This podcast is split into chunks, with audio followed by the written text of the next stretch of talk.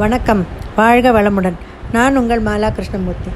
இன்றைக்கு பேசப்போகும் தலைப்பு winning edge concept கிரிக்கெட்டில் வெற்றி விளிம்பை தொட்ட சச்சின் டெண்டுல்கர் படிப்பில் ரொம்ப சாதாரணம். அவர் எட்டாம் கிளாஸ் வரை தான் படித்தவர் என்று கேள்விப்பட்டிருக்கிறேன். ஆனால் அவருக்கு கிரிக்கெட் விளையாடுவதில் அபாரமான திறமை இருந்ததை அவர் தந்தை கண்டு கொண்டார் படிப்பு ஏறவில்லை என்று திட்டி கொட்டி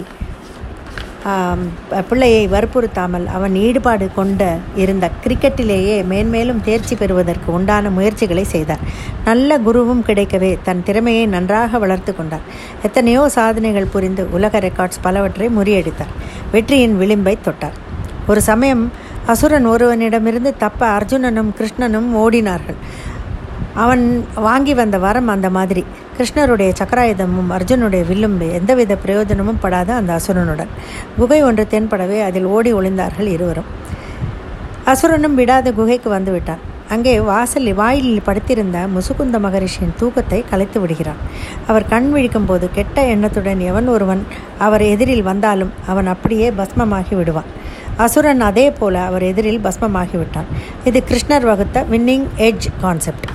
இதுபோல பஸ்மாசுரனை வெல்ல விஷ்ணு மோகினி அவதாரம் எடுத்து அந்த அசுரனுடன் சேர்ந்து ஆடி அவனை மயக்கி அவன் அவனை தலையில் கை வைக்கும் ஒரு ஸ்டெப் போடவே அவனும் தன் கைகளை அவனறியாமல் தலையில் வைத்து வைத்த உடனேயே பஸ்மமாகி விடுகிறார். எதிர்ப்புகளை வெல்வது தான் இந்த வின்னிங் ஸ்ட்ராட்டஜி என்பது.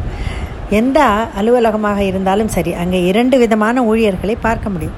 ஒன்று கருமமே கண்ணாயினர். என்ன வேலை வந்தாலும் இழுத்து போட்டுக்கொண்டு முடிக்கிற டைப்பு அந்த மேனேஜர் மனசில் என்ன தான் நினச்சிக்கிட்டு இருக்காரு? எனக்கு என்ன நாலு கையாக இருக்குது இதை எப்படி ஒரே நாளில் முடிக்க முடியும் என்பது மாதிரி எப்போதும் புலம்புகிறவர்கள் இன்னொரு வகை. ஒருவர் எப்போது மற்றவர் மற்றவர்களை குறை கூறுவார்?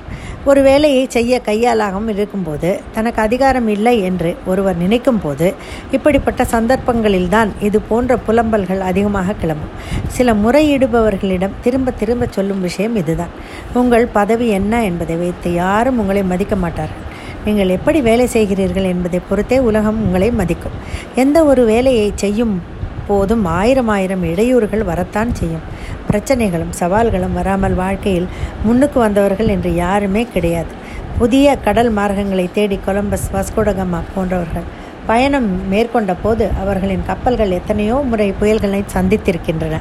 தாமஸ் ஆல்வா எடிசனின் பரிசோதனை கூடமே ஒரு முறை எரிந்து சாம்பலாகி இருக்கிறது. இப்படி சொல்லிக்கொண்டே போகலாம். ஆனால் இறுதியில் இவர்கள் எல்லாம் ஜெயித்தவர்கள்.